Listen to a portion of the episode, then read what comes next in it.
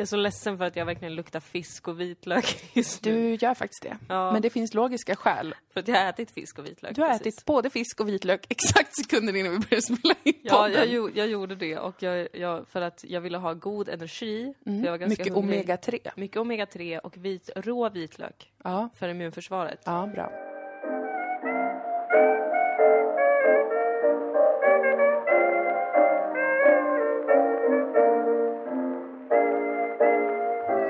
Sådär.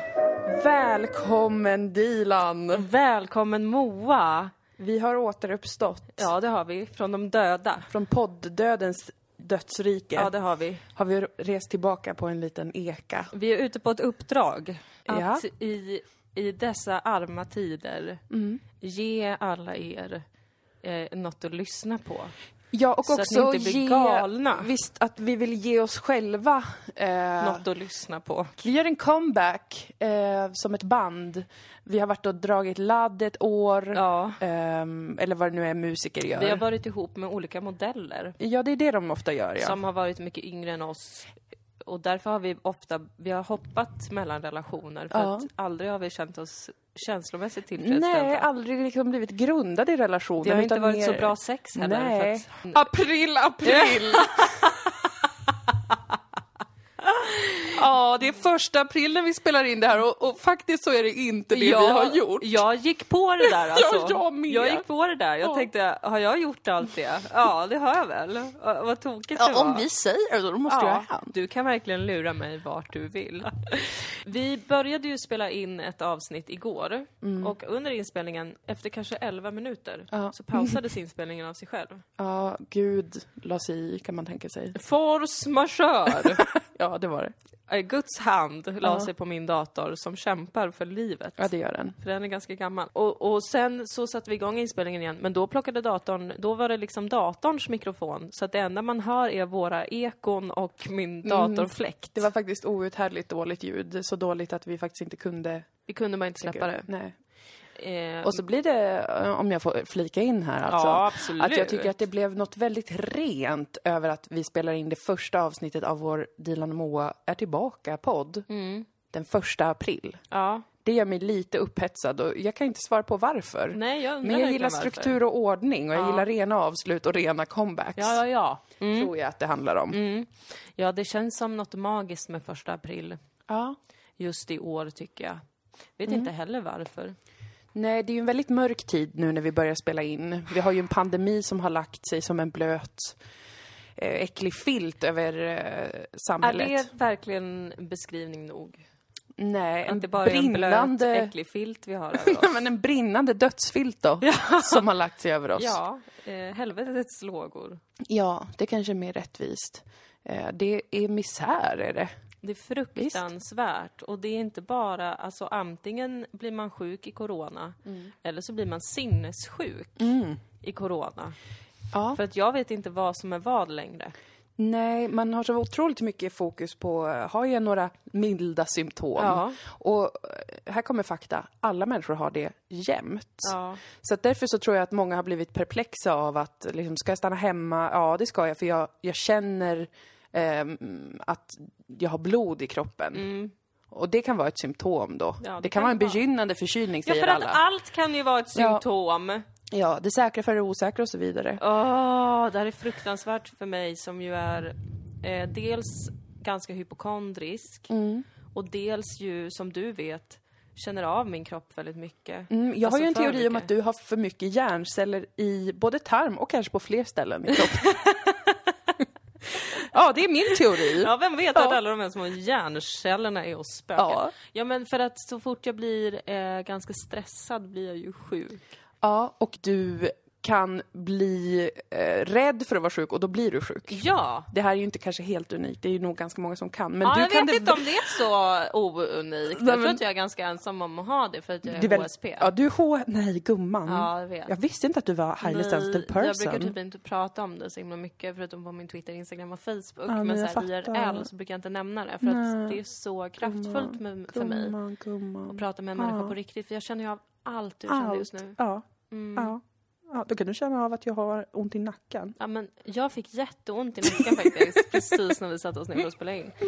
Nej men så är det ju. Ja, så, så alltså du inte får- att jag är HSP, för det kommer jag aldrig kalla mig. Nej, Eh, men vi är det. men uppenbarligen är jag ju det, vilket är otroligt tönt. Jag har haft det som eget skämt. Alltså jag har några så kallade egna skämt, som är sånt som jag tänker på ibland och skrattar för mig själv. Och det ena är att när jag känner någonting, vad som helst, så Ja. tänker jag så här, det är för att jag är HSP. Ja. Så tänker jag det och så skrattar jag. Ett annat är att jag tänker att jag skulle få en son och döpa honom till Jerk. det är en jättekul tanke som jag har. Det Och ett tredje är när jag kör bil, att jag tänker att jag ska stanna till på en busshållplats. Så himla kul åt det. Och säga att de kan hoppa in. Det tycker jag är en jätterolig tanke, att jag skulle göra det. Är det, det- verkligen jätte... Det är jätte, jättekul. Kan du tänka dig vad tokigt? så det här är mina tre egna skämt. Jag har fler, men de är de mest återkommande. Ser du, ser du framför dig att folk skulle hoppa in eller att de skulle bli så eh, liksom, perplexa? De skulle bli så perplexa och det, det roligaste i min inre bild är att jag skulle känna mig så skön Ja. när jag gjorde det. Jag skulle vara, inte ska ni stå här och vänta, jag har ju bil för fan, hoppa, Hoppa in. in, för Och fan. att det blir så här konstigt, det är läskigt, alltså det är bara ett peddo som gör så. Ja, det är ju otroligt obehagligt. Så att, och så ser de mig och så tänker de, men du kan inte riktigt vara ett peddo och jag är inget barn, tänker de. För det är vuxna som Ja, står och väntar på precis. bussen. Så det är inte ett peddo som är ute efter barn, är det en psykopat? Kanske de tänker. Kanske det kan vara. Men jag tänker bara att jag är jätteskön som ska ge dem Det här är så spännande. Det är jättekul inre sketch som jag ser när jag kör bil. Ja. Eh, men Det är ju nästan otänkbart att det är det, att det, är det som är de inre skämten hos en av Sveriges främsta humorister.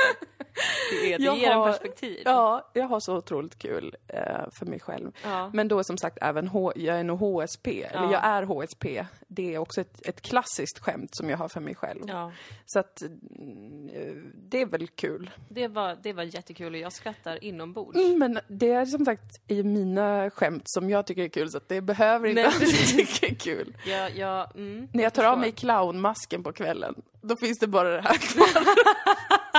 När du bara är dig själv för en stund. Då finns det tre återkommande skämt som Jag jag, vet bara inte om på. jag har några egna skämt.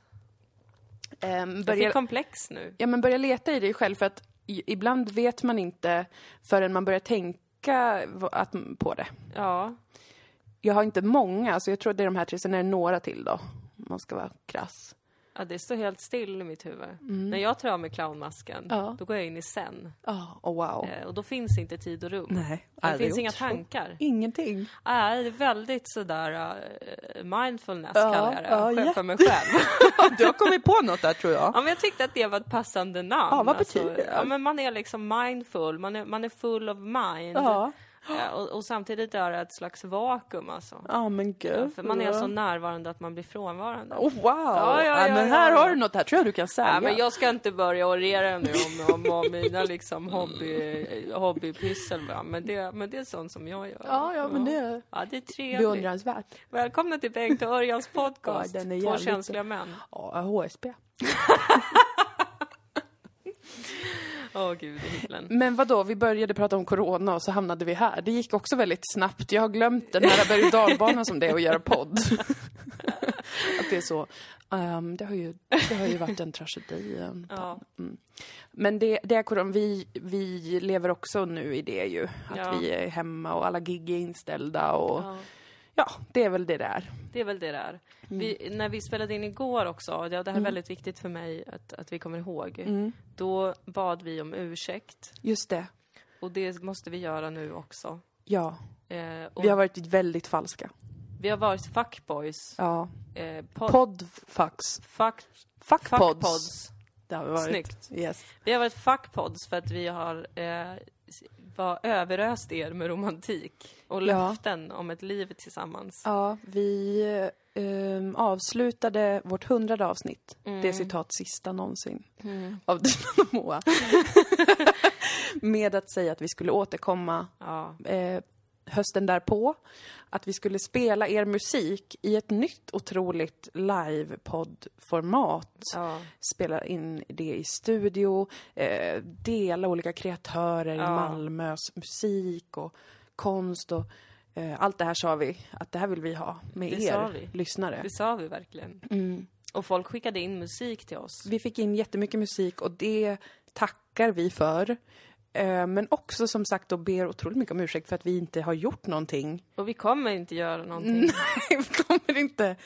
Vi kommer faktiskt inte nog göra nånt, någonting. Nej. Alltså vi, ing, vi, det har ju visat sig gång på gång att varje gång vi försöker ta ett nytt grepp om poddandet Ja. så faller det handlöst misslyckas ner i totalt. asfalten. Ja. Alltså det går inte. Nej. Jag tror att den här podden är dömd till att bara vara du och jag i vår soffa. Mm.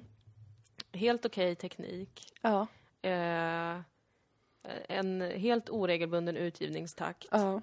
Och ibland långa pauser där vi får återhämta oss från att eh, ha pratat så mycket om oss själva. Ja. Där livet måste få hända lite grann. Ja. Så man har något att prata om. ja, men visst är det så. Jag tror också det och därför så får vi väl bara säga tack för allt ert engagemang. tack för att ni har skickat in. Ja. Ehm, tack för att ni litade på oss när vi absolut inte gick att lita på. Eh, och vi förstår om ni aldrig vill göra det igen. Ja, det, det, det, för, det förstår vi. Mm. I allra högsta grad. Men Och- nu är vi tillbaka faktiskt. Men så här kan man väl säga att vi lägger ju upp alla avsnitt på vår Facebook-sida Dilan och Moa. Ja. Och då kan man ju göra så här om man är en musiker som känner sig sviken av oss. Lägg upp, eh, kanske om du har en musikvideo eller liknande i kommentarerna. ja. Alltså var bara helt skamlös. Men det får ni få göra reklam för er egen musik jättegärna. Vi vill sprida den fortfarande fast vi kommer inte göra någonting för att göra det. Nej. Mer än att ha Facebook. Och trösten i allt det här Mm. är ju att vi får ingen spons. Nej. Vi får knappt någon uppmärksamhet, förutom av våra befintliga lyssnare. Ja, det är ju i och för sig inte så dåligt. Det är ju fantastiskt, men jag menar att liksom, vi, vi tjänar ingenting utöver eh, den ömsesidiga kärleken mellan oss och er som lyssnar. Ja, och några dollar på Patreon där vi Och har några- några tappra som stödjer oss per Precis. avsnitt. Tack för det stödet. Tack. För att nu, om vi ska knyta tillbaka till corona, Mm. så har ju vi... Alltså jag hade ju ganska lite inkomster redan innan corona. Mm. Eh, men nu har det blivit ännu värre. Ja, det gäller ju hela branschen är ju i gungning. Ja, det är den. Eh, om man nu kan kalla det bransch, men det kan man väl. Så att ert stöd på Patreon är ju viktigare än någonsin. Ja. Patreon.com Dilan och Moa. Ehm, har du blivit arbetslös? Frå- Sörj inte. Jaha, jag trodde du frågade mig Ge på bort ett de konstigt sätt. pengarna du har till oss. Nej, nej. Vet du att jag eh, försöker välja glädjen väldigt mycket nu under corona? Mm. Snyggt. Jag har tänkt på några saker som är bra Ja. med allt det här. Mm. Ska jag säga vad jag tänkte på igår? Absolut. Då tänkte jag så här. Har du sett att luftföroreningarna har minskat nu? Mm. Eh, på grund av att trafiken minskar överallt i hela världen. Mm. Ja. Och vad är det som påverkas av luftföroreningar? Vet inte. Olika lungsjukdomar. Ah. Så att vi har drabbats nu av en lungsjukdom som Ah. man kan tänka är ett straff från Gud. Men som kanske egentligen är eh, ett knep från Gud. Oj, ja det är verkligen att välja glädjen. Ja. Eh, på ett sätt som... Absolut. Mm. Där Gud är så. Var många det som dör i lungsjukdomar. Ja. Nu ska jag ge er en lung... Smaka på er egen medicin. ja, det är Eller er inte egen sjukdom. barmhärtigt kan man inte säga, men... Men, eh, Nej, men Gud har väl aldrig varit barmhärtig. nej, det är verkligen sant. Men det är i alla fall en lite lustig grej jag har tänkt på med corona. Mm, Att tänk att eh, egentligen är det här som i förlängningen är räddningen av allas våra lungor. Ja, förutom att det kanske kommer igång lika snabbt som det avtog då, om, när, när pandemin avstannar eller man hittar ett vaccin, då kommer det bara så här. Nu, nu drar vi ut och flyger gänget Ja. och kör jättemycket bil, eller vad det nu är folk gör, jag vet inte. Men eh, kanske, kanske inte ändå. Kanske inte, man ska välja glädjen. Folk har Glädjen! blivit så pass rädda att de inte vågar resa någonstans efter det Vet du här. att jag vet inte vad jag känner i coronapandemins tid. Nej. Ehm, för på ett sätt så är det som att eh, det är så här jag alltid har levt. Och det här vet jag att många har sagt, det här är ingen ny spaning. Nej. Att vissa av oss som är kanske lite mer eh, domedagsprofeter, Ja. slash... För mig är det egentligen inte att jag är domedagsprofet, utan att jag alltid har känt mig väldigt eh, eh, alienerad från mänskliga, mänskligheten som helhet. Jag har känt mig som att jag, det är inte min art riktigt. Nej, jag förstår precis. inte riktigt vad som händer. Ja. Det känns inte helt verkligt. Det känns dessutom oerhört obehagligt och läskigt Att med världen. Ja, ja, ja. Mm. Alltså med allt. Det är sjukdomar, det är krig, det är misär. Allt det är skithemskt. Ja. Och så har jag känt varje dag. Ja. Och nu så känner ju jättemånga det. Fan vad skithemskt det är. Ja. Och då är jag så här, absolut. What's new? Ja, Känner jag lite grann. Precis. Men samtidigt är det här en unik situation givetvis. Men Ja. jag menar bara den existentiella biten av att känna, oh fuck, allting är så skört. Vi kan dö, folk vi älskar kan dö. Det eh, har jag tänkt eh, var femte minut i 16 år. Känner du dig nu mer förenad med mänskligheten? Ja, eh, men det har också fått mig att känna mig väldigt mainstream. Ja. Eh, som som i, i sin tur har lett lite till att jag liksom... Alltså jag, jag, jag har inte trivts så bra med att känna att nu är vi alla i synk. Nu Nej. känner alla lite så att Oh my god, vad Ja. händer? Oh, döden och världen och Precis. andra. Men, och då känner jag liksom, mm, nej, det, jag är inte helt bekväm med att vara i synk. Nej. Jag är inte van vid att vara det Nej. känslomässigt. Så att, så att jag har fokuserat mycket på andra saker. Mm.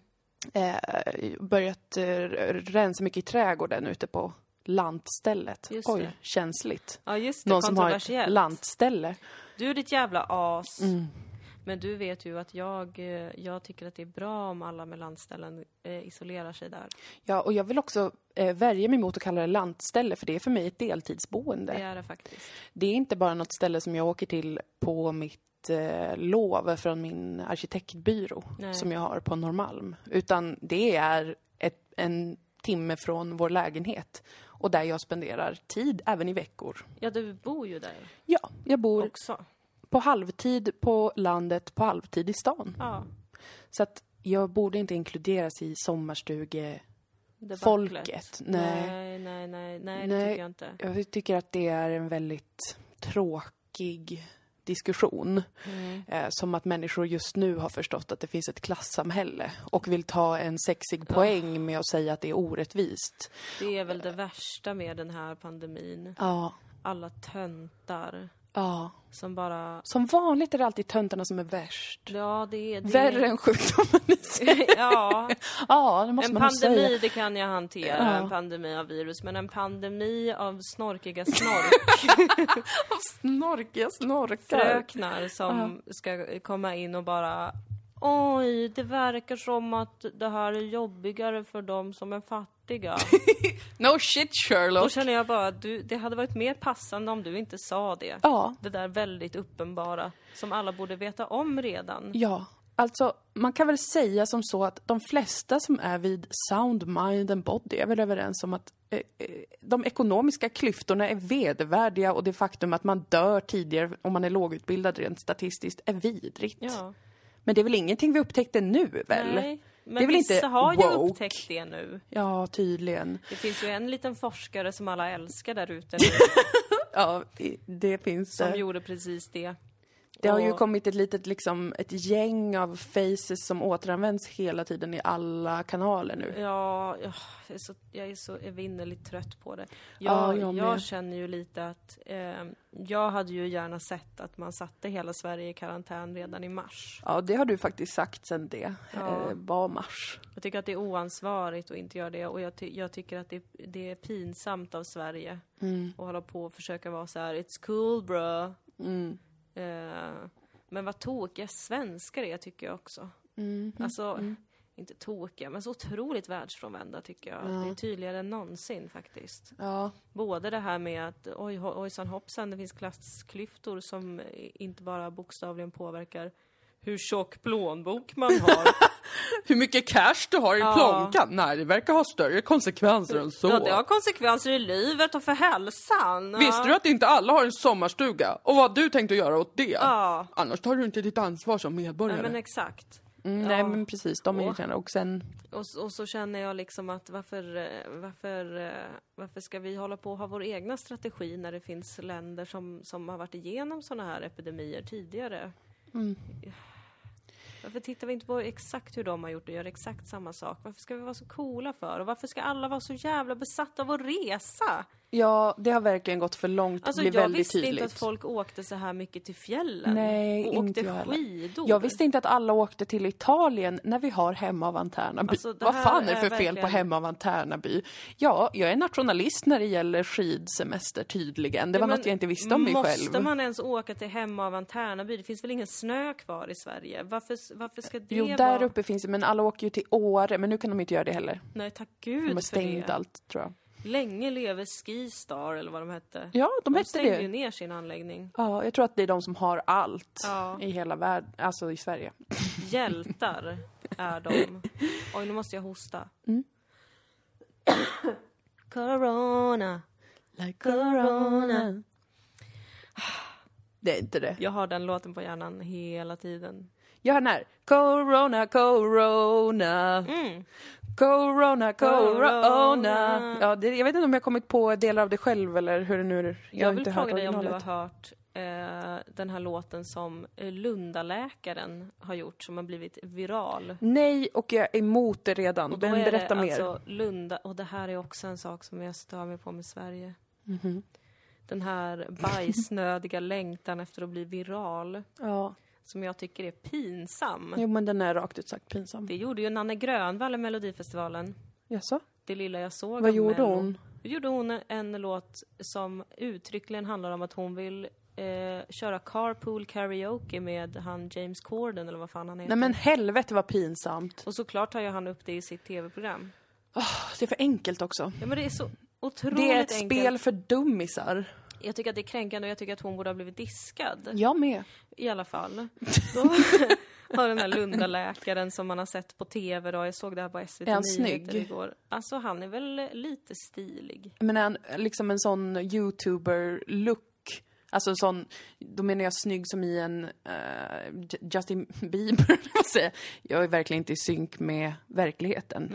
Eh, men det har jag aldrig varit. Justin Bieber ser ganska sleten ut. Han ser för jävla taskig ut. Ja. Men jag funderade liksom på vilken typ av image mer. Ja men det är liksom lite backslick, runda glasögon och ett friskt utseende. Mm, typiskt Tanig. läkare. Mm. Jag blir så jävla less på läkare. Ja, Och det vet jag får man nog inte säga nu, för nu ska vi stå och applådera i fönstret hela jävla ja, tiden. det. Nej, det kommer jag inte göra, för ni gör ert jobb. Jag gör mitt jobb. Och det är att sitta hemma och podda. Jag tänker fan inte vara tacksam utav något måste väl få vara som vanligt. Ja, ska jag behöva förändra hela mitt liv? Ska jag också behöva stå nu? Jag har varit lojal mot vården. Ja, det har det verkligen genom vått och torrt. Eh, Men jag har också gett kängor där det behövs, till Ja. exempel till läkare. Ja. Väldigt ofta. Så att, det tänker jag fortsätta med. Jag tänker inte smöra. Nej. Okej, fortsätt berätta. Ja, men han har gjort en låt som handlar om corona och som då är liksom skriven eh, ur coronas perspektiv. Usch, är det Alltså- det nya sådär eh, att som att prata ur sin hunds perspektiv? Ja, fast jag ur tror coronas? det. Att det är lite liksom skojigt sådär. oh, if, you, if you pick your nose I'll give you a rose. Alltså fan? att corona ger dig en ros om du petar dig i näsan. Men det är väl eh, missvisande information? Det är det jag känner också, att liksom, vad är priset vi betalar för att bli virala? Är det verkligen att vi ska sjunga en låt om allt som coronaviruset älskar och frodas i? För att Ja, det, det- det, det, känns inte... Det, jag, blir, jag blir väldigt anal i såna här tider. Ja, Jag tycker att det enda som man ska säga är, är man får bara sjunga en sång om exakt hur man tvättar händerna. Ja, precis. Och... Försök ehm, inte komma på annat som man har stört sig på under, under, Under corona. Det corona. är viktigt att vi får ha den här plattformen för att ventilera. Ja, det är det verkligen. Jag har ju i allmänhet också en, väldigt stark hälsopanik i mitt liv Mm. just nu. Jag har ju även min Saturnus återkomst nu Just det. i, i mitt sjätte hus för hälsa och rutiner. Mm. Så att allt det här med hälsa är väldigt närvarande för mig just nu. Ja. Jag trivs inte med det. Jag vill så Tråkigt. gärna inte tänka på min kropp Ja. och sjukdomar ja. och allt sånt. Nej, det är inget kul. Nej men det är verkligen inte kul. Men nu måste vi ju det. Nu måste vi det. Nu är eh, det som det är och det här kommer fan aldrig ta slut. Eller det kommer väl kommer hålla på av- hela året. Ja, men det kommer avta i perioder, sen kommer det blossa upp igen säkert. Ja. Och- Och det är jättetråkigt och hemskt liksom, såklart. Men också, vad vill ni att jag ska säga?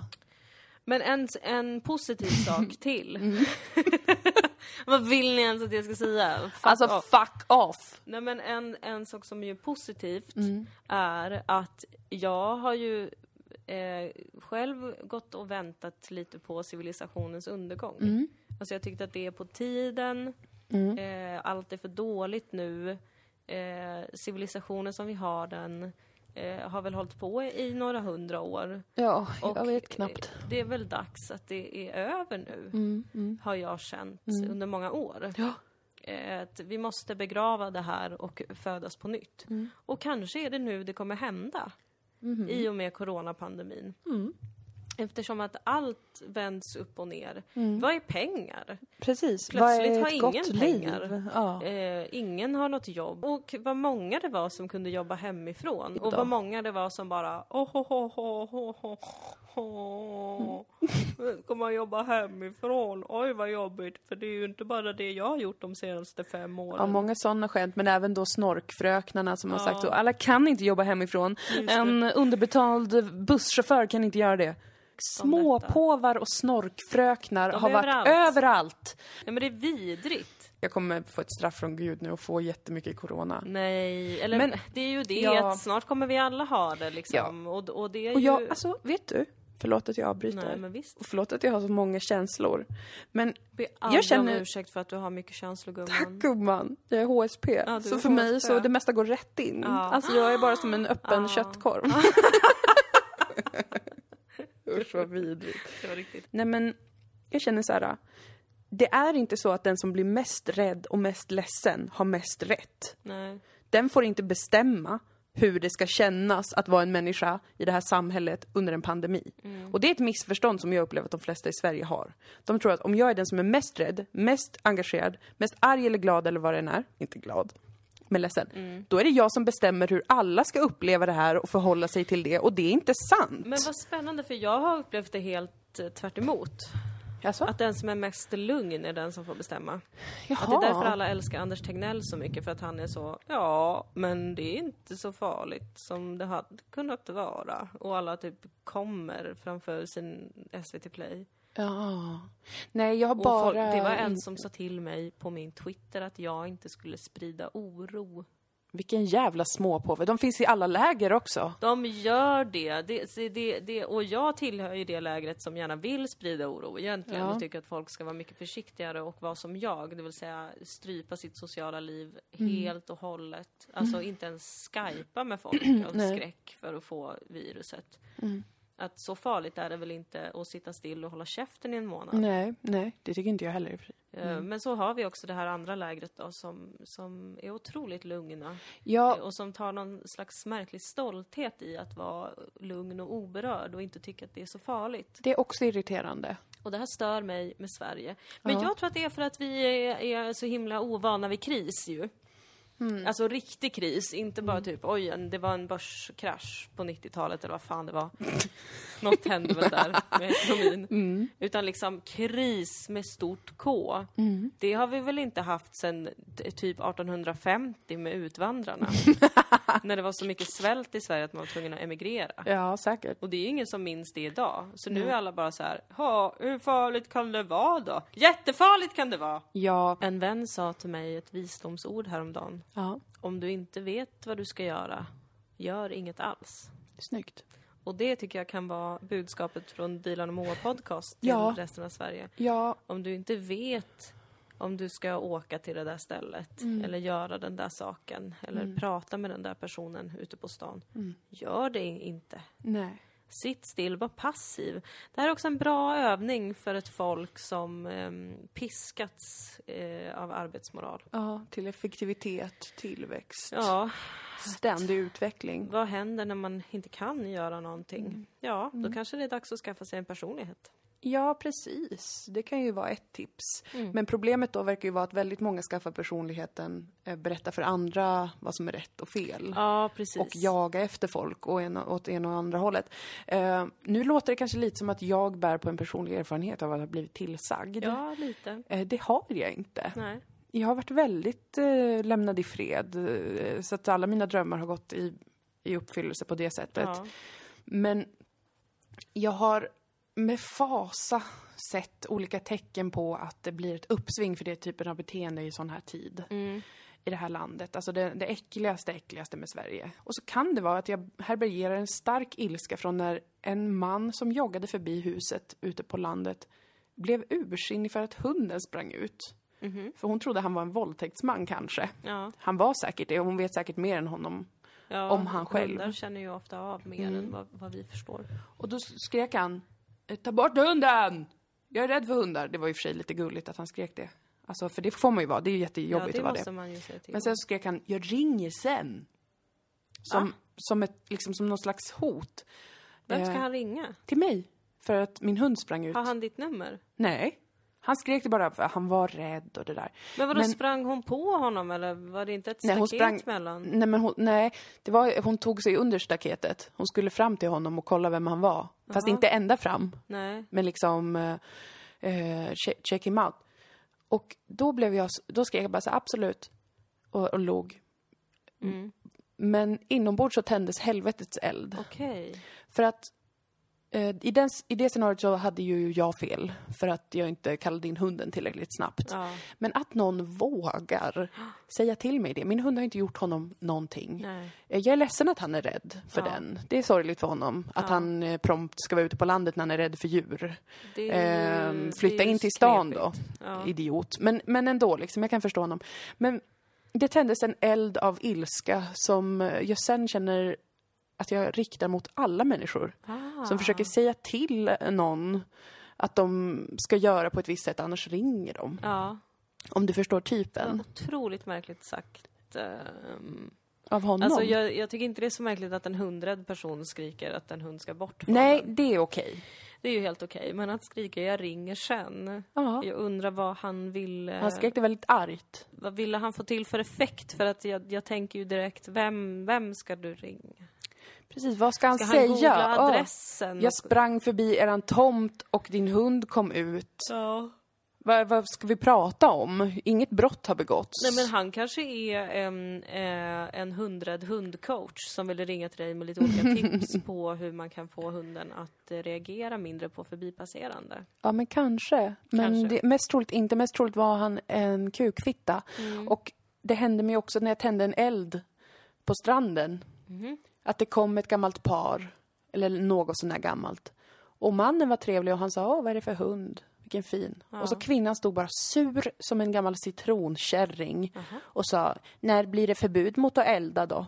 Passivt aggressiva jävla hagga. Och jag var bara såhär, jag vet inte, men det är inte riktigt än i alla fall. Och vi har sett till så att det är säkert. Sen när de gick, helvetets eld brann i mig. Ja. Säg inte till mig sånt! Förstö varför, för, miserabla idiot! Ja. Håll dig på din jävla kant. Gå förbi mig bara.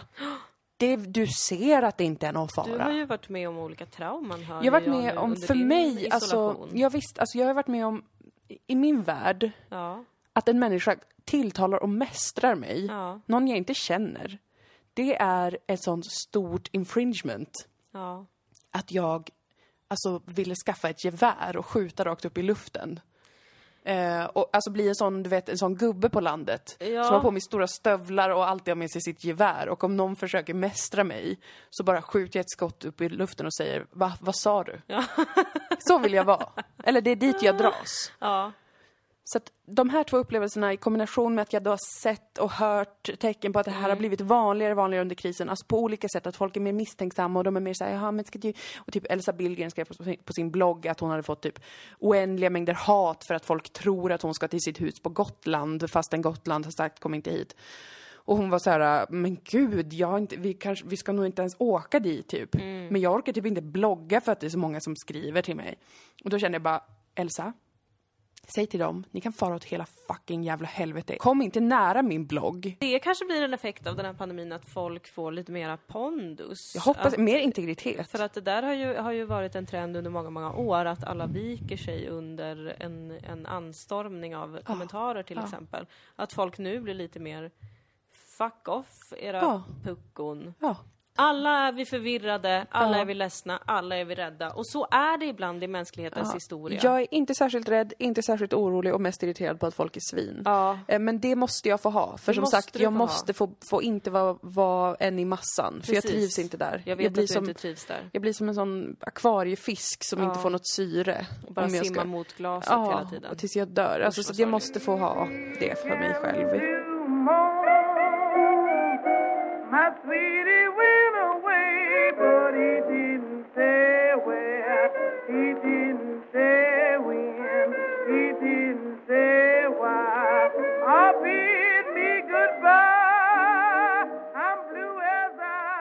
Pratar om något där vi ofta håller med varandra och det Ja. är gift vid första ögonkastet. Ja. Även det har ni lyssnare efterfrågat analyser kring. Ja. Mm. Ni har saknat det. Ni har skrikit rakt ut i glädje på internet över att det här ska komma tillbaka. Och det gör det.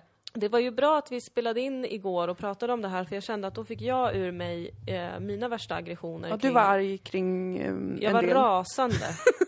rasande var jag och jag, jag, jag visste innan, jag ska inte vara så här rasande för att jag är också rädd att, att eh, folk ska ta livet av sig. Ja, just det.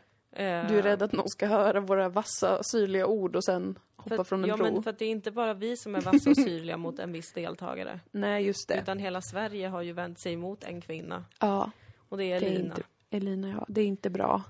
Hon- Elina med de mörka, mörka ögonen. Ja, För mörka ögon. eh, Är hon misstänkt. en demon? Ja, jag kan inte hålla mig. Jag är, jag är elak ändå och jag får bara be till Gud att hon aldrig hör det här för att jag är orolig för hennes hälsa i så Ja, fall. om du hör det här, Lina, så vet vi att det här är en tv-serie, Ja. att det är klippt. Vi vet att vi känner inte dig och ditt känsloliv. Och vi kommer eh, prata om den här serien utifrån det vi har sett och utifrån att det är just tv. Mm. Så att det är inget mer än så. så. Alltså den relationen, om, ska vi börja med den då Ja, kanske? Elina och Albin. Ett haveri från början. Vad Ja. säger Satu, psykologen, Ja. i ett av de första avsnitten om den relationen? Säger hon så här, åh, jag ser det framför mig hur de om några år kommer behöva familjeterapi för att hon det. utbränd, för att hon behöver dra i allting.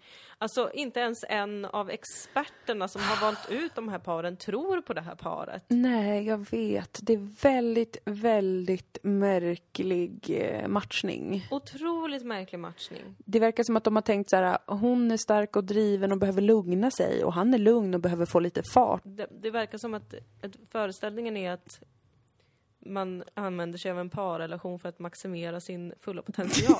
ja. Men det som är tydligt i den här säsongen generellt är ju att det är tjejerna mot killarna. Ja, det är det. Och att, som Elae sa Mm. i senaste avsnittet om tjejerna, att det är som att det är vi som är männen i den här relationen. Ja, just det. Och det är exakt det som är problemet. Ja. En kvinna ska vara kvinna och en man ska vara man. Ja, jag tycker det är konstigt annars. Ja, vad fan händer annars? Ja, och hur... eh, ja, Ja, vem har inte. byxorna om tjejen är killen och killen är tjejen? och Det Är de bögar då? Om- Ja, jag vet Om inte. de inte har byxorna på sig. Nej, men det är jävla konstigt att gå, gå runt va, med rumpan bar. Ja, det... Det är jävla äckligt. Usch. Nej men det är en sån vidrig stämning av, som många kvinnor håller på med i Sverige idag. Att man ska vara som en man på det här Ja. äckliga patriarkala sättet. Att Ja. man är en sån, ja men jag är bara jävligt rak och tydlig och vet vart jag står någonstans. Varför tar du inte plats? Du kan väl Jag ta lite mer plats? Jag fattar inte varför jag ska ge dig utrymme för. Är du svag? Är du svag? Är du svag? Du är svag? Ja men du är svag. Du kan inte hålla om mig när jag behöver det. Jag behöver inte någon som håller om mig. Vad fan håller du på med? Alltså jävla psykopater, sluta. Vad håller ni på med? Ja, det är ett jättedåligt ideal och det vet vi väl efter att ha försökt förändra de normerna och idéerna som då feminister har velat göra väldigt länge. Ja. Bryta upp det Ja. och försöka se bortom de rollerna och idealen. Varför ska vi då ha en situation nu där varenda jävla power girl ska vara en sån fruktansvärd mansgris som kommer hem och skriker att den har haft en hetsig dag och blir besviken för att den som är hemma inte har lagat middag. Alltså var, nej, Nej men det, är- det är hemskt. Han är för mjuk. Eh, jag jag, är jag tycker mjuk. att det är så spännande när folk säger så. Alltså att någon är för för mjuk? mjuk? eller för snäll. Vad fan betyder det? När, när... Ja, vad betyder Alltså det? det, det jag tror är ju att det är att man säger jag är inte kåt på den. Ja, När de här kvinnorna säger det så säger de egentligen jag är inte sexuellt attraherad av den här personen. ja, Men de säger ordagrant han är för snäll eller för mjuk Ja. eller för liksom, han tar inte för sig bla bla bla. Jag tror att det är någonting sexual. Men hade de blivit mer kåta då om de fick träffa en man som inte lyssnar på dem, bara pratar själv och eh, eh, bara tar massa egna initiativ och är lite så här, oj, jaha, ville du vara med? Ja, men visst. Nej, jag tror så här. Jag tror att det är att de från stunden de gifter sig så har de tillgång till varandra dygnet runt. Och om man inte omgående blir kåt på den andra Ja, och vice versa, så finns det inget hopp. För att det krävs att en viss distans uppstår. För att man kanske ska då utveckla kåthet inför någon som man inte direkt blev kåt på. Mm. Jag tror att där måste fantasin få spela sin roll och där måste också eh, det sociala omgivningen få spela sin roll. Att man förstår att du har ett eget liv, du har andra saker som du gör nu istället för att vara med mig. Just det. Jag tror inte att det är att man måste vara liksom svartsjuk eller något sånt där, utan bara att den där eh, överdrivna tillgången på en person Ja. eh, blir väldigt snabbt väldigt, väldigt pressad om man inte direkt har en eh, kåtma på den. Precis, för att annars kan kåtman växa av att det Precis. finns ett mysterium där. Precis. Det finns ju inga mysterium i det här experimentet. Nej, och det är ju väldigt, väldigt osexigt. Alltså det ser man ju direkt på de par som inte blir kåta på varandra Ja. vid första anblick. Att det är, blir jätteansträngt jättesnabbt. För att de bara måste typ ligga och mysa och typ borsta tänderna med varandra. Så det är ju skitäckligt. Ja, det är ganska tråkigt. Gör inte det. Nej. Alltså, vem fan vill göra det med en ny människa? Men det finns ju, jag tror ändå på ett av paren. Maxine och Emil. Ja, De är ju kåta på varandra. de är kåta på varandra. Eh, sen har de ju eh, olika mönster som krockar lite. Att han, eh, han eh, anpassar sig väldigt mycket efter sin partner, känner inte efter själv och när den andra får väldigt mycket känslor så vet inte han vad han känner och drar sig tillbaka. Mm, just det. Och hon har ju någon slags separationsångest för hon har ju typ blivit lämnad. Ja, hon verkar ha varit med om riktigt jobbiga eh, abandonment Ja. stuff. En bruten förlovning. Ja, ouch. Just det, när hennes mamma dog, eller det var något sånt riktigt Ja, traumatiskt. precis. Som hon gick igenom och sen så blev hon lämnad också i Så det. att hon vill ju ha, hon vill ju ha rätt mycket försäkringar på Mm. att saker och ting ska hålla, vilket ju skulle kunna stressa honom då. Mm. Vilket verkar ha blivit lite ett stressmoment dem emellan. Det, Som de ändå löste. det, det löste de jättefint. Mm. Jag, jag tyckte att det var intressant att få se den processen och att ja. de var båda väldigt eh, modiga i att prata om det. Mm. Då blev jag stolt som tittare Mm. och sa för mig själv och till dig, det här var ju riktigt bra. Och Men vilken- också var äckligt att de är så på varandra framför den här sexologen. Det Ja, kändes det tyckte jag var äckligt. opassande. Ja, det var men jag opassande. tycker att man får hålla sig lite på mattan när man Ja, sitter... eller sluta filma det i alla fall. Ja, Eh, precis. SVT jag störde mig till och med på att hon hade filten på sig. Ja, ja. Det var lite, det var lite för mycket. Mm, precis, det blev lite Liksom. övertydligt. Alltså, oh. Men det som ju är en stor triumf för SVT, eller produktionsbolaget som gör det här, kan jag i alla fall tänka mig är att hon blev kär i en flintis. Ja, just det, för hon sa jag älskar hår, jag är frisör. Det är viktigt för mig med mycket hår på en man. Ja, och så var de väl lite busiga sådär, Ja, som de, brukar vara. Ja, de tycker de då jättekul när de gjorde ihop det med en. Och så blev det kärlek ändå. Ja, och oj vad de skålar över det tror jag. Det tror jag också. Nu känner de som att experimentet har lyckats. och det är ju kul. Jag är också glad att hon har tagit tag i hans ansiktsbehåring och jag tycker att det Mm. är jättetråkigt att hans ansiktsbehåring har blivit liksom ehm, ett slagträ, Ja. eh, eller vad säger man?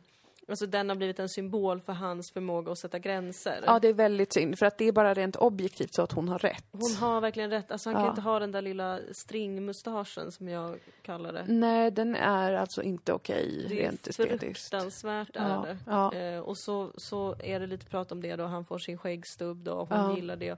Sen märker man att han ändå rakar till den. Mm, han vill vara självständig på det sättet. Ja. För det det kan man ju på ett sätt förstå att man känner sig lite liksom infantiliserad av Ja. att någon ny människa säger till en liksom, du ska inte ha sånt där, du passar bättre sådär. Och så är man så här, men jag har ju haft det här i 14 år, varför skulle det vara dåligt? Ja, Typ. fast om det ändå är just en frisör som säger det. Ja men precis, hon har ju det i sin ringhörna, att hon kan säga men jag är en professionell hårkvinna. Ja, då tycker jag att man behöver inte ta det så personligt utan jag man kan ta med. det som vad kul att ett proffs har hjälpt mig. Gratis. Gratis dessutom. Exakt. Och jag får ligga med det proffset. Toppen situation. Jag hade Sluta jublat. kämpa emot, Emil. Ja.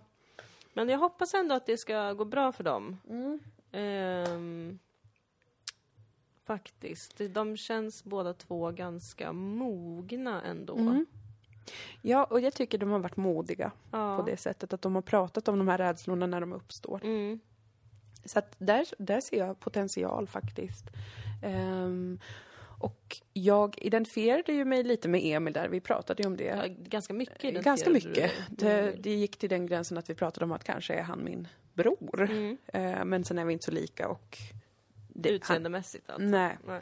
Jag hade till och med köpt en likadan tröja som han har. Ja. Den rödrutiga skogsjägartröjan. Du håller verkligen på att bli den där gubben som skjuter i luften. det, är mitt, det är min enda väg framåt ja, i det här samhället. jag tror det. ja. Fast som också förhoppningsvis kommer ta magic mushrooms. Ja, Trippa lite, så att det inte blir för sådär Nej, cementerat och att jag är så arg Du har hela ändå tiden. en känslig, eh, ja, ja. flummig sida. Ja visst, det måste jag ju få ha. För jag vill ju inte bara sitta och skjuta i luften och, och skrika på folk Nej. för att de har försökt säga hur jag ska leva. Nej. I alla fall, jag identifierar mig lite med Emil. Mm. Inte i att jag har varit med om det där i, på samma sätt som honom, men han sa ju det att han lätt blir skrämd när tjejer faller för honom. Mm. Och då så reagerade Maxine med att hon sa så här, men varför är han ens med i det här programmet? Det här var när hon var lite i affekt över det tror jag, för hon kände sig ju bortstött av att han berättade om det för henne, att han är rädd att det ska hända igen. Och då eh, var hon lite i affekt så här, men varför söker du till ett sånt här program och sådär. Men det tycker jag är, jag tror att han ehm, kanske hade behövt formulera det på ett lite annat sätt för att det inte skulle tolkas så som en, en, ett fuckboyery. Precis. För att det tror jag är en ganska vanlig mekanism känslomässigt. Att om någon annan är väldigt säker och kanske också eh, förväntar sig att man ska vara det själv, att man ska svara upp på någons känslomässiga behov. Så om man är en människa som anpassar sig, vilket jag anser mig ganska mycket vara, emotionellt, lätt att råka göra det väldigt snabbt, eh, då händer det ju i anpassningen att man, eh, vad heter detach på svenska? Man kopplar Från, ifrån. ja, Ja, man frånkopplar sig lite och kanske gör rätt Mm. för den andra, så som man tänker, det här vill den ha. Den vill ha att jag gör det här och det här och säger det här och så gör man det. Men man har frånkopplat sig känslomässigt eh, och skyddar sig själv för man vågar inte ta plats. Och det som händer då är att man inte vet. Och den känslan känner jag också själv igen. Alltså att så här, jag har ingen aning. För jag har typ inte riktigt varit med på ett tag.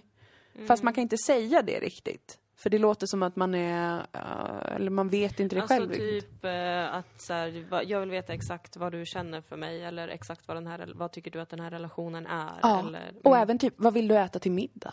Alltså det blir, det går ner på sån detaljnivå. Och jag, alltså jag känner igen mig att vara i den sitsen också. Mm. Det har varit så med, med vänner ibland och med ehm, mina systrar som Mm. jag har väldigt mycket respekt för och vill att de ska gilla mig och det gör de. Men det har jag också kunnat få såna låsningar där jag har varit jätteanpassningsbar Mm. och sen helt tappat mig själv i det. Så att när det är så här, bara, ah, men vad vill du äta till middag? Och jag bara, jag vet inte. Mm. Vad, vi kan, vad vill du ha? Säg vad du, var, varför kan inte du säga det, det, det du ville ha? Mm.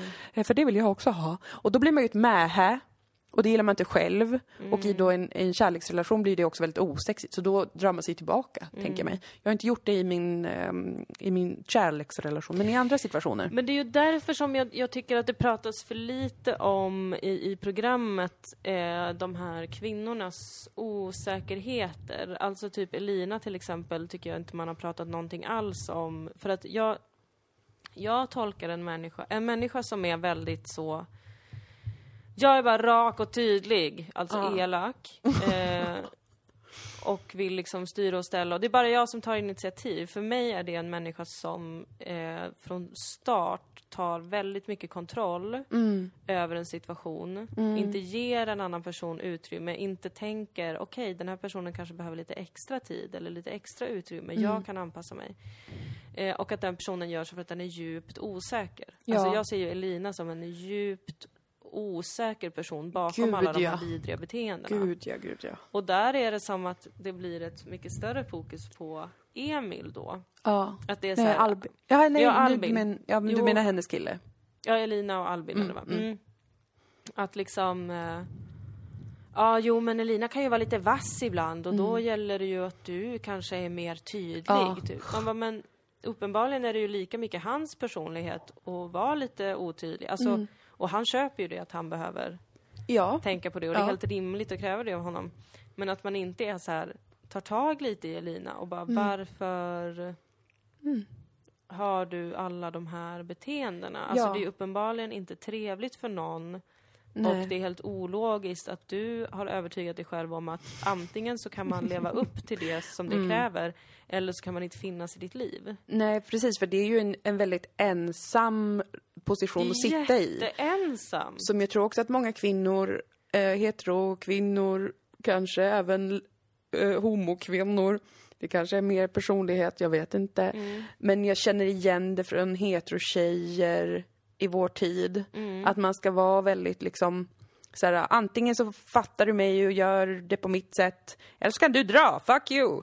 Eh, det är väldigt ensamt och det är red alert på det. Jag tycker inte, såklart inte man ska ta någon skit eller sitta och bli liksom eh, nedtryckt i skon eller något sånt där. Men det finns ju... Nej, men det är det väl ingen av de här killarna som har försökt göra? Nej, de har ju inte varit i närheten av det. Och det handlar ju om att liksom kunna försöka se att det är en annan person och vara närvarande i att det här är en annan person. Det här är en ny person och vara nyfiken på den. Och det kräver ju mer sårbarhet och mer risktagande än att vara så här, komma in och försöka kontrollera allt från första sekund. Och om det inte blir exakt som man har planerat och kom- försöker kontrollera så säger man att det är att andra inte kan vara med en för att de är för dåliga typ. Det är så himla ensamt gjort. Ja, det är fruktansvärt ensamt. För vadå, då ska du bara sitta och, eller liksom, det är också så här, eh, det, det går ju inte till så när människor blir eh, vänner eller kära eller, det handlar ju om en komplex typ av dynamik som uppstår och är organisk och, och kan växa åt olika håll och som behöver liksom underhållas och jobbas med och allt sånt. Men det, det är ju inte bara att man har en formel och sen så kliver någon in som passar den och sen är det Nej. klart.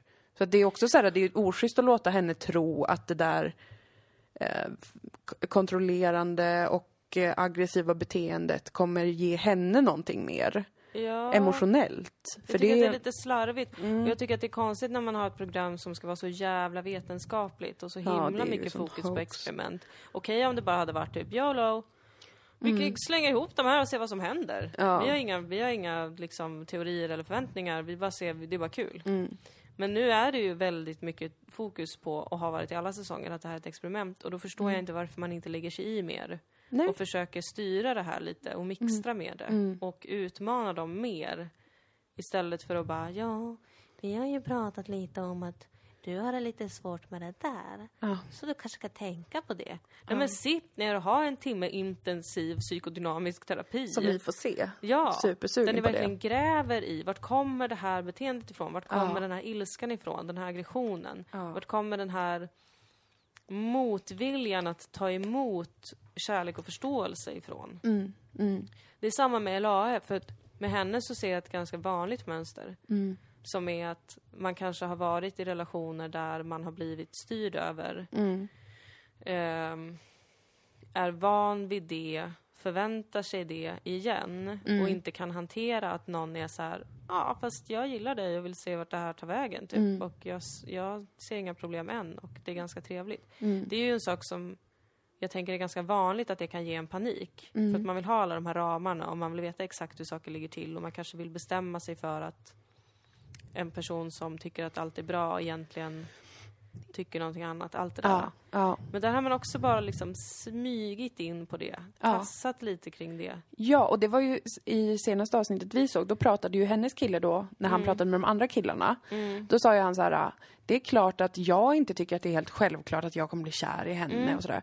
Och då sa ju du det, varför säger han inte det till henne? För det hade ju varit jättebra för henne. Jag Och tror det. Om han var ärlig med att typ, du kan inte räkna ut mig, du har inte gjort det. Du förstår inte Mm. alls mig eh, ännu.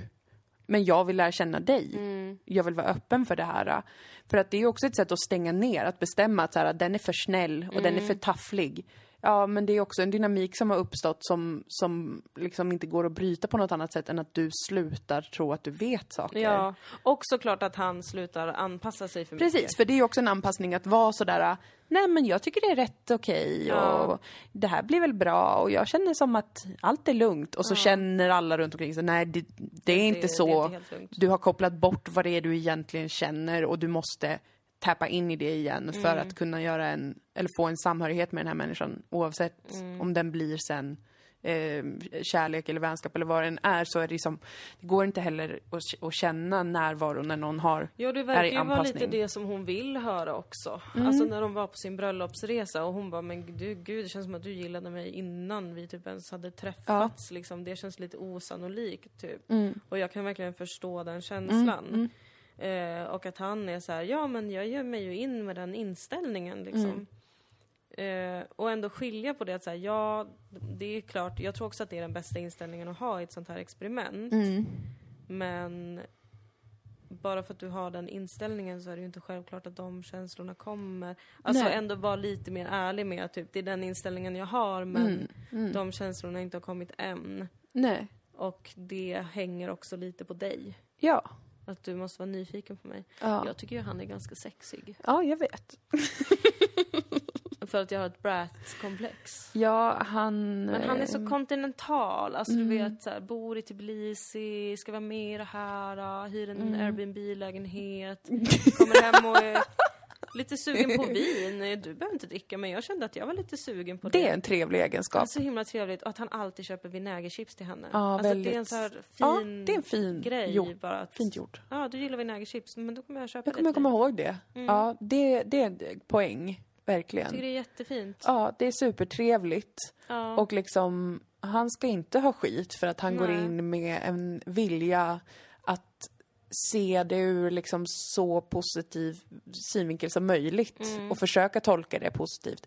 Sen så som, som konstaterat så blir det väldigt lätt istället bara en anpassning och att lägga sig platt för någon Ja. som är mer då eh, osäker på det sättet, att den är så här, det här är för bra, typ, du Ja, är men- inte sann mot mig. Det, det, det, förlåt, men de säger ju inte heller, varken Elina eller Ella säger ju egentligen det är för bra för att vara sant. Nej. Utan de säger ju så här, du är inte ärlig. Ja. Det är ju det de efterfrågar båda två. Men sen är ju, sen är ju frågan, kan en människa vara ärlig? Kan en sån kille vara ärlig gentemot en, en sån tjej i det där sammanhanget? Eller kan en person vara ärlig mot en annan person i det sammanhanget? Jag tror inte det. Nej, jag För tror att det är en låsning ju. Ja, och det är ju... Jag menar...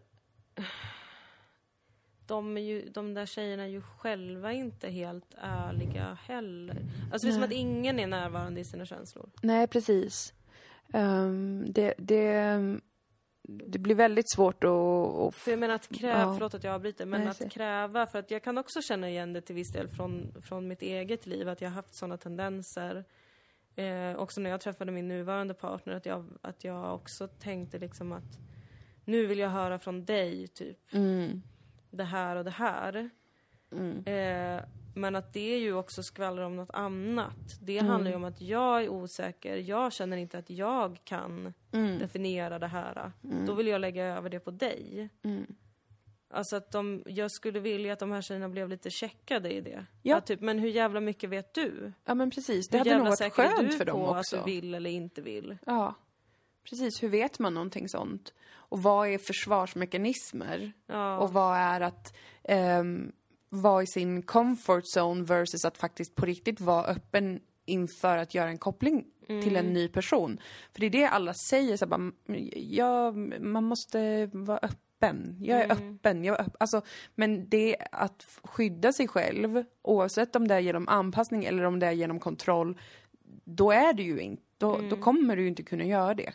Nej. För att då sitter du ju bara i din egen bubbla ja. och håller på att pyssla med din grej. Och, och bara den andra blir som någon slags props bara. Mm. Ehm, rekvisita i din egen, i ditt eget narrativ. Och det, det är ju jävligt svårt att, att bli tänd på den grejen. ja, gud ja. Det, Ja, och kåthet tycker jag är en form av underkastelse. ja, det ju, finns ju en närvaro och en nerv i att känna sig attraherad och kåt på någon. Ja. Och jag, Verkligen. jag tror att man blir mer kåt av att vara sårbar. Ja. Och att liksom lägga över lite i någon annans händer. Mm, Att ge den personen lite makt. mm. Det tror jag är attraktivt. Ja, och att inte veta helt. Alltså många förknippar ju det med då att man behöver vara sotis eller kontrollerande så, typ. Ja. Men det finns också någonting i att bara vara, vara ödmjuk inför att det här, jag vet inte allt om den här personen. Ja. Och det i sig själv kan ju vara upphetsande. Att liksom den här människan, det är en helt egen person. Att man ser det ur den, med, med de glasögonen. Och inte, alltså det är extremt osexigt att sitta och bara, jag vet exakt vem han är, han är så och så, han är för mjuk och snäll, han förstår inte mig. Det är ju, det fattar väl vem som helst att det är ju hur okåt stämning som helst kring det. ja, istället ställa frågan varför är du så snäll? Ja, Vad har du varit med om? Ja. Hur har dina tidigare relationer sett ut? precis. Vad, eh, vad tror du att du ska uppnå genom att anpassa dig så mycket efter Mm. mig? Precis. Ja, Ja. Det, är en, det är en komplicerad säsong. Det är det, men jag tycker det senaste avsnittet börjar ändå bränna till lite grann och kännas lite, som att det blir lite relevanta samtal ändå. Alltså de första avsnitten kände jag bara, fy fan vad dåligt gjort. Mm. Ja, alltså, som vanligt får man inte ut någonting av att de pratar med psykologerna. Nej. Men när de pratar med varandra, ja då händer det grejer. Ja, då händer det ändå lite jag saker blev och ting. ledsen att är relaterade till Elina. Jag kände bara Ja. så här: nej ni är inte Toxic. lika. Du är berusad och vill ha någon som bekräftar din bild av världen just nu. Ja, precis. Det är väldigt bekvämt. Ja, Eller det var väldigt bekvämt för henne i den situationen att identifiera sig med en annan eh, kvinna som beter sig så, ja. fast mer extremt. Nej, det, det tyckte jag inte var bra heller. Nej, det- det är Där hade en psykolog behövt komma in cyklandes och säga nu Stopp vill du bara ha bekräftelse på att ditt sätt är det rätta, för det gör dig trygg. Ja, Det handlar inte alls om att ni har en connection. Det handlar också om att ni är fulla. Men ja. ja. Nej, Nej, jag, jag tror på Emil och Maxine. Mm. Jag med. Ehm, Och jag hoppas på Jakob och Elae. Ja, men det gör faktiskt jag också. Jag Jag, tror hoppas faktiskt de de kan kul liv ihop. ta sig fram där i, Mm. den, i, i djungeln av känslor och, och, och allt det här. Ja. Ja. Men eh, Elina och Albin, det känns destruktivt och rent ut sagt Nej, obehagligt. men alltså, jag eh, hoppas att Albin efter det här träffar en trevlig tjej som ehm, har tålamod med att, eh, att allt inte hela tiden måste vara så bestämt Mm. och klarlagt. Gud, ja. Och inte måste gå upp klockan 07.00 Nej, men varje dag. nån. För att annars har man slösat bort tid. Alltså det är så mycket stress i den arma människan. det är så henne. mycket stress. Alltså, och jag tycker gud. nästan att det är elakt mot henne att kasta henne till det här Jag tycker programmet. också det. Alltså det tycker jag, de borde väl ha någon lite mer så här, ah fan typ om någon verkar vara ganska så labil liksom. Förlåt, det kanske är jättetaskigt sagt, men hon verkar ju uppenbarligen typ sönderstressad och jätteförvirrad. Ja, Och kontrollerande på ett jättejobbigt och obehagligt sätt. Alltså, jag skulle inte ha det är castat det henne. vi måste komma ihåg. Att det är mer taskigt av produktionen att kasta henne. Det är det alltid. än vad det är av oss att kalla henne labil och eventuellt en demon. Det är alltid mest taskigt av produktionen. Ja. Vi har fan inte fått en spänn betalt fortfarande för att vi är med i Gift i första ögonkastet som kommentatorer. Så att ingen kan beskylla oss för någonting. Vi har Nej. bara använt yttrandefriheten. Ja. Ja, Gud, vi måste verkligen sluta nu för jag Ja. måste hinna ut på börsen. precis. Men, eh, men eh, det var senaste update. Ja, Eh, Och vi återkommer med mer. vi Kommer återkommer nästa, nästa vecka. Mm. Då kanske vi ska berätta om vår relationskris som vi har haft. Ja, den pratade vi också om igår. Ja, men idag blev det så mycket corona Ja, eh, och GVF. Alltså. ja. Och vi fortsätter med GVF-bevakningen. ja, vi fortsätter ju med vår relation. Ja, det gör vi. Det behöver ni, ni precis. Man får, det behöver inte vara alarmist. Men det är ju en bra cliffhanger. Ja, men visst är Att vi det. har haft en relationskris. Ja, scheisse. What Vad will happen har hänt next? med succéhumorduon Dilan och Moa? Ja, vad har hänt? Och kommer de någonsin återhämta sig? Ja, det får ni se i nästa veckas Dilan och Moa, the podcast. Vi har återhämtat oss. Vad sa du? Vi har återhämtat oss. Ja, det har vi. Det har vi. Ehm, tack för att ni lyssnar. Tack, tack, tack. Tack Puss, för att ni puss, var så himla trevliga mot oss inför vår återkomst. Det var underbart. Tack för att ni förstår Mm. att vi har varit fuckpods och förlåter oss för det. Ja. Tack för att ni stöttar oss på patreon.com snedstreck Dilan och Moa. ja. Tack för att ni följer oss på Facebook och Instagram där vi heter Dilan och Moa. Tack för att ni använder den appen som jag inte vet om det är en app eller om någon använder men ger oss fem stjärnor. För att På jag brukar... iTunes. Ja, precis. Sådär, för att jag brukar gå in och kolla där och är så nöjd när jag ser att vi har fem stjärnor och jag vill fortsätta ha det och jag vill att ni ska skriva där också. Bara för min skull. Ja, ja, det är bäst för din skull Det är faktiskt. bara för min skull. Jag vet inte Mm. varför jag kollar där men jag gillar det av någon anledning. Det är oklart. Mm. Det tillhör min eh, psykiska komplexitet. Mm. Ja. Så att gå gärna in och gör det för min skull. Jag gör gärna det. Och ehm, tack för att ni kommer kolla på våran tv-serie Sodom säsong 2 Mhm. som kommer ut den 28 april på SVT och SVT Play. Ja! Ja, Helvete vad kul. Då kommer även säsong ett ut. Så ni kan kolla om den. ja just det. Vi räknar med Det vill jag sett den. göra. Jag med. Gud vad spännande det ska bli. den. Ja. Okej. Okej, puss och kram Puss puss. Hej då. Hej då!